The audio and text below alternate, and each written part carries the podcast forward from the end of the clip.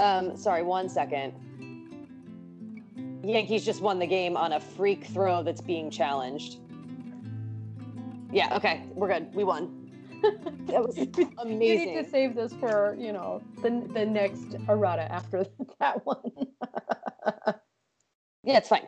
Um, yeah, I, I usually have it on in the background and I don't really watch, but the closer came in, let two on, got the next two out, and then the catcher threw out the guy on third base to end the inning. All of a sudden, like, he was too far off the bag. Mm-hmm, like, mm-hmm. Not a play, not like he was trying to steal home. He was just too far off the bag, and the catcher saw and threw him out. I was like, wait, the game is over? What did I? That's bizarre. Anyway. Um,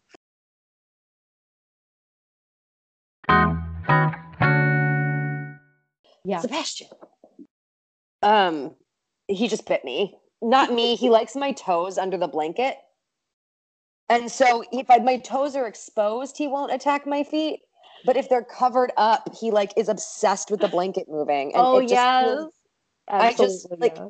I'm bleeding. He just got me. Ooh. Oh, buddy. I, you're not minxy. You don't bite to harm. But, like, it still hurts. This is just so much errata. Um, I was going to say. You, and, you you know, the, the your intro to this section is going to have to be, Sebastian is my cat. Yes. He's my cat who is going psycho right now. Do you see this? I thought you were sleeping. Yeah, he was sleeping very nicely until we started recording, and now he's gone fucking psycho. Abby. So Helen Wong gave an interview. Mm-hmm. Uh, what Helen Wong said was, when readers trust that everything is going to be okay in the end, they open their hearts to experience a wider range of emotion because they're not protecting themselves from pain. This is something that's special to the genre. I think and there's I, a couple yeah. of times where we've reviewed books where I've said the thing I didn't like was I realized something was going to happen and I was dreading it. And so even though I knew the couple was going to end up together, I spent the whole book anticipating this thing I wasn't looking forward to. So I actually think that makes a lot of sense.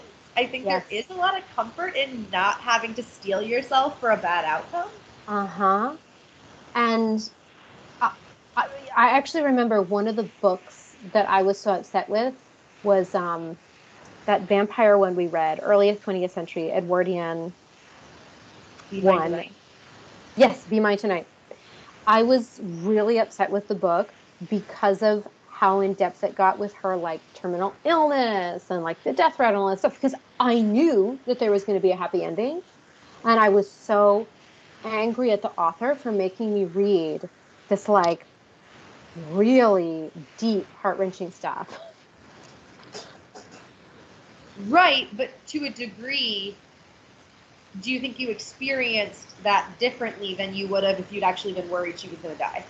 I mean, that's a very good question. And I, honestly, if I read a book and they were like, well, this person's got ter- got a terminal illness, I probably would never have even read it. Yeah. I would have been like, nah, I'm fine with not reading a book about someone dying from cancer. Or you read a book and you're like, okay, I don't know how this is going to end up. So you sort of detach yourself from the character. And that's kind of what I'm getting at, because Helen Wong's point, right, is that knowing where you end up mm-hmm. means you're along for the ride without a sense of anticipation or dread. Yes. And so what did reading her, I know you felt emotionally manipulated, which yes. is why it upset you, but to a degree, like, if you didn't know if she was going to make it or not, would you have been less into the love story? It's true. Maybe you, because you know. You would have spent the whole time being like, okay, but am I going to get invested in this and she's going to drop dead? Yeah, you were like, okay, he's really sad and devoted at her bedside, but. Whereas instead, you got to enjoy the scenes with them falling in love and just had to be like, oh my God, she's dying of cancer some more. She's not actually going to die. Yeah, because I was like, I know he's going to save her. Just like, come yep. on, save her the pain, you know? Yep. So, I mean, I think I think it really is fascinating because. Also, thinking back to the number of times I've cried, like, reading romance novels. Yeah. probably higher than the time I've tried reading non-romances. And it's not, not just because I read a larger sample of romances. That's interesting. I definitely cry more reading non-romances. Mm, interesting. But I think that's because the stuff that usually makes me cry isn't super present in romance novels because it's stuff like death. Right. That, well, yeah, that's true. But anyway, I I thought that was a really interesting insight, something I had never thought of before. But when I read it, it just really rang true to me. Yeah. So. No, that's a, it's a really interesting quote, and I think it does make you wonder. In the same way people like rewatching or rereading stuff when they already know what's going to happen, it is a different journey to reread or to rewatch than to experience something for the first time. Yeah. When I was in high school, I would read this one book over and over. There's this like, ter- there's a death, a death happens in this book. And I loved that book so much. And I would read it and that part would happen. And I would, like, every time I go into it and I'd be like, God, I know what's going to happen. And I would read it and I would cry. And it was just, I don't know, I was into it. Well, and th- there's something useful in that, right? Like, I know what emotion this evokes in me, and I'm in the mood for that. Yeah. Well, and then also, you know, there's a, after it's over, there's grieving, but then people recover from the grief and, you know. Yeah. Anyway. No, it's an interesting point.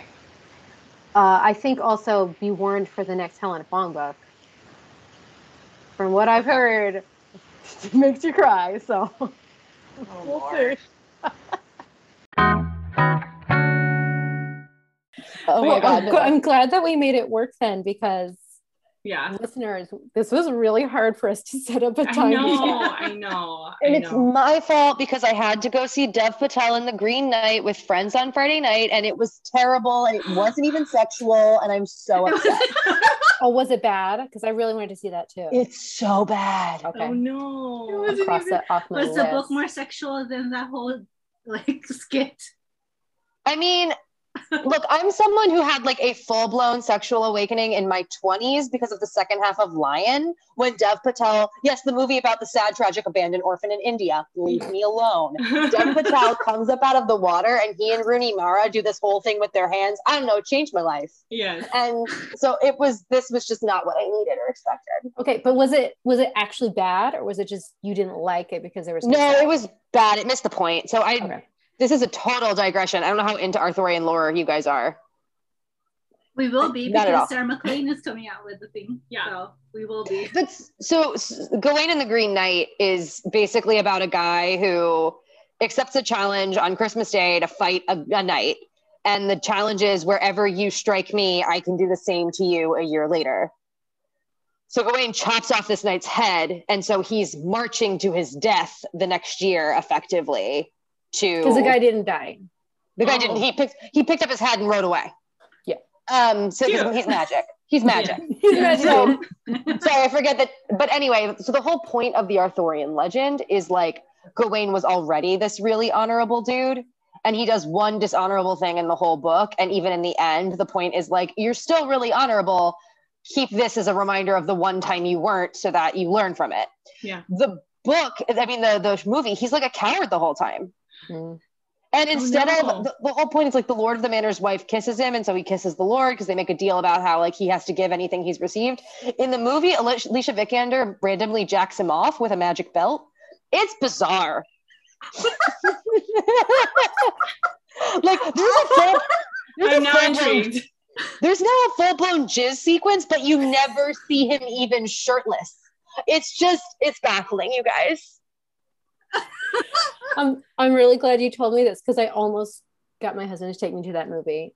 This well, I'm glad I've just saved you three hours of bafflement. You just saved our marriage. Like, thank you. Thank you. Kara and I are staring at each other in the movie theater like, is that, that's clearly cum, right? Yes. Magical cum. I love it. That's so weird because Gawain is supposed to be like this hero anyway, of like a Welsh hero or something. And the whole last twenty minutes are an imagined flash forward to what would happen if he ran away from the Green Knight mm. and didn't meet the challenge, which, like, the only time that has ever worked in the history of cinema is the final Twilight film. Where is the lie? I haven't watched it. Well, you just ruined the twist there, Lane. I, I have never planned on watching it. It's fine. Uh, greatest comedies of our generation. Yeah. So you know. we're, I don't know how we got here, you guys. Oh, that's why I couldn't record Friday night. So, no. yeah. So yeah, it's very interesting because that's what Sarah McLean was saying, that your public, when you do a series and you have a widow, your publisher automatically knows that it's going to be one of the lower selling ones and the most controversial one in the series, which is wild to me. And and then a lot of people like virgin heroes and heroines. Yeah, why. It's when it comes to historical, I think I think that's just, you know, like, that's why I said Lisa Kleypas literally did all the tropes that everyone hates and threw it into a book, and somehow which it worked. And then somehow it worked. Instant lust, a lot of people don't like that, which I like. I and like amnesia, eh. Widow. Eh. I mean, I don't um, love Amnesia, but if you're gonna do Amnesia, do it for the one week that you knew the lady. I was like, this is perfect. Yeah, yeah, yeah, yeah. yeah. That's I'm totally fine with that. Not like the sixteen years. People would be like, oh, you only lost one week, but it's the one week that mattered. Also, like, we can say we don't like Amnesia books. We've liked several. Yeah. Like, it's one of those tropes that's definitely overdone, and when it's done badly is really eye-rolly, but at this point it's a trope that I'd say I neither like nor dislike. When done yeah. well, I like it. Yeah, yeah. yeah. I, I don't, I, there's there's not a trope, because my trope that I try to stay away from, and then I end up hella liking it anyways, is friends, friends to lovers. lovers. Only because I would never date one of my friends, but then some of the best books are friends to lovers. Romancing Mister Bridgerton, like, you know, like, um, Uh, Just Like Heaven, like, just yeah just so many of the friends and lovers are so good. Matthew Swift, well, that's more, more like the only trope beyond, like, the only actual, like, basis of a book romance trope I don't like, which luckily we don't really see in historicals, is the accidentally knocked up and making it work. Yeah. Mm. That I have absolutely no interest in, but, like, right. you're not going to see that in a historical, because fun fact, if she's accidentally knocked up by the Moors at the time, he's a bad person. Yeah, yeah. True. Yeah, so yeah, there's that one. The one, my one that I don't like as much is Second Chance. I don't like Second Chance romance, because I'm like, if you, if I break up with you, it's like, I'm not. Well, I think for you, it, I, you also don't like Marriage in Crisis very much most of the no, time. No, but that's, it's, they're similar tropes. Yeah. Yeah, that's true.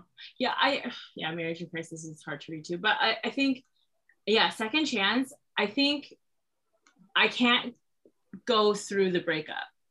If mm-hmm. we're we're if we're introduced into the story, um, kind of like Sarah McLean did it really well with um, Day of the Duchess. Like, I hate that book I, so much. I cannot yeah. tell you how much I hated that book. Yeah, so I I I enjoyed it, but then I love the guy, a guy who is vilified, and somehow you find a way to make him a hero. Like, that's yeah. one of my.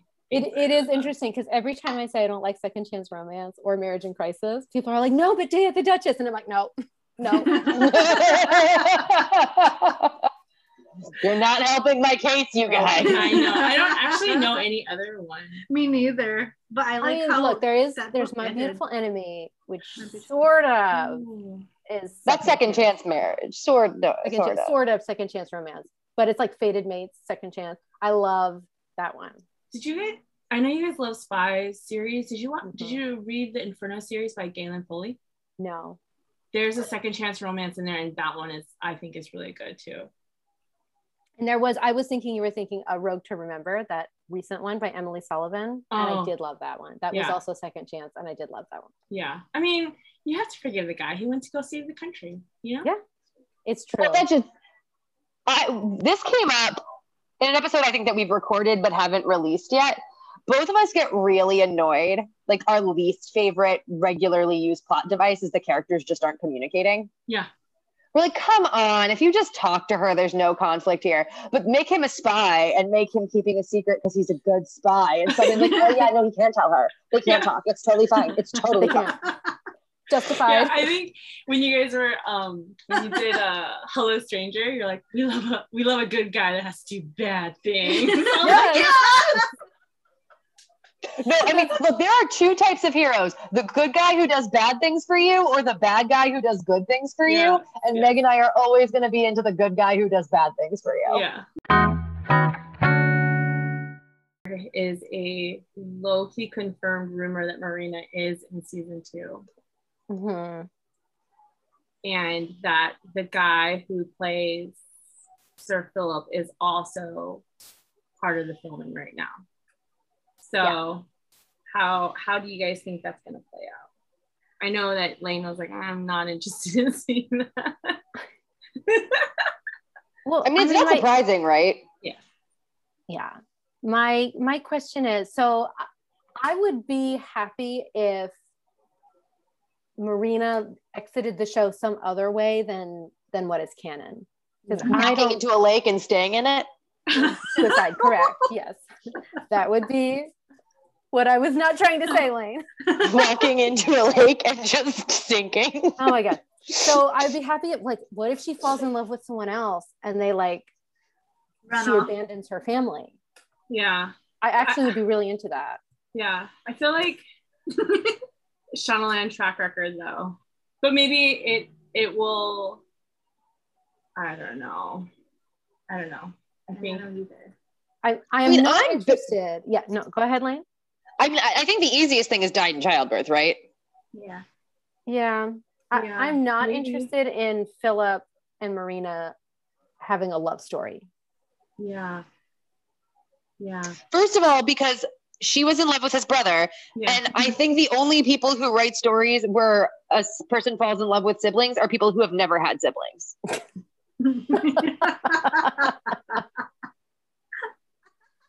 Yeah.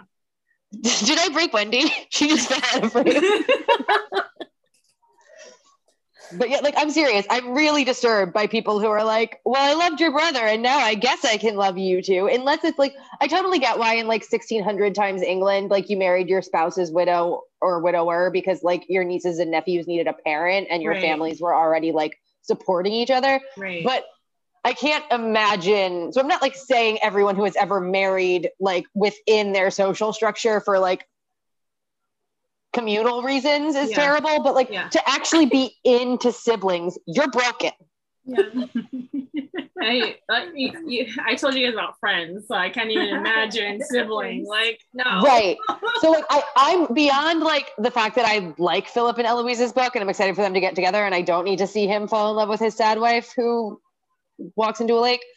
I just like I don't want to watch her be like, yeah, you're as good as your brother, because I'll just be really disturbed. Yeah, yeah. That's kind of awkward. Like, do I think- don't know. I it would be interesting to see. She has the babies and she like leaves them with Philip in the country, and she comes to London and like falls in love with someone else. Yeah. Do you think they don't even consummate their marriage? Correct. Meg wants the closest thing to a virgin hero she can get. Yeah. Yes. Yeah. I'm hoping that maybe Philip is virgin. Yeah, that'd be great. You never Ooh, know. Oh, yeah. That'd be great. Uh, right? He's so young. He is. He's super young. Hmm. I'm like, why did I mention that? Meg's, there's goes Meg off on a theory tangent. How do we make sure he's a virgin? You know what's even better? If Eloise isn't. Oh, Could yes. you get her some Benedict sex parties, please? That'd be great. Yes, yes. Um, oh, that's good. Yeah. Um, did you guys hear they're doing a Regency era Bachelor-esque show? I that, did not hear that. Yeah, was it N B C? A B C. Which one, whichever one is the Peacock, and um, they're doing it on their streaming platform. They're gonna do, um, they're gonna whisk everyone away to an estate. So Lane's favorite, a house party.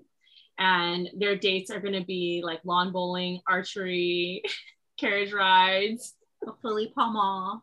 All right, so you know that I'm like obsessed with The Bachelor and basically dating shows like The Bachelor. Yeah. The, I, I, I watched one like this. I think it was like Who Wants to Marry a Prince or something like that. Oh yeah. Mm. Is it the one where I, I want to marry Harry, where they convinced a bunch of people that it was Prince Harry, even though he looked nothing like Prince Harry? Oh my God. I think that's what it was. Yeah. I think it was someone who doesn't area. who doesn't watch any of these shows. I have a very weird memory for punny titles. I think that's the one. The one Mary Harry. Yeah, because but I guess that's, it wasn't Regency, but that they had made them do dates like that, like lawn bowling. Yeah, yeah. Cricket, so they said due cricket, to the croquet, croquet. Yeah, due to the success of Bridgerton, you're going to do a um a Regency-esque bachelor. Or Are they all going to have to like dress up in costumes? I, hope so. I fucking hope so. I, I mean, if I was like, I will come be a lady's maid to one of them hoes. Like, let sign me up. I will watch this, obviously. I will be a ladies' maid. I, I just want to see this train wreck. Like, sign me okay, up. Okay, so it's called Pride and Prejudice: An Experiment in Romance. There you go. So yeah, I'll be watching it. No, I need details, Meg. Is it like one guy and a ton of girls, one girl and a ton of guys, equal numbers, and they're competing for each other, like a house party would be? Are there will, secret room keys? Are they in trouble if they, they sneak have, into each other's rooms? They will have one leading lady searching for her duke. the Are these actually men. members of the aristocracy? Then I'm not. Then why call it a duke? This is just misleading. It's false yeah. advertising. Yeah. How many, Meg is looking at me like I'm an idiot. Yeah. Well, I'm sorry. How many historical romances have we read where the guy, his name is Duke, like like the the uh, Wolf Hour Wager. Yep. But uh, here's the thing: all of these guys won't be named Duke. No, no. That is too inherently limiting in casting. The series will be filmed in a castle in the countryside. Okay. The okay. leading lady and her suitors will embark on carriage and boat rides. Carriage rides. So cool. Dabble in some archery and even handwrite letters to communicate with each other. Handwrite letters. There you go. That's that here. is all that we know. That's Meet that's all that except this rose dot com knows. except this rose dot com.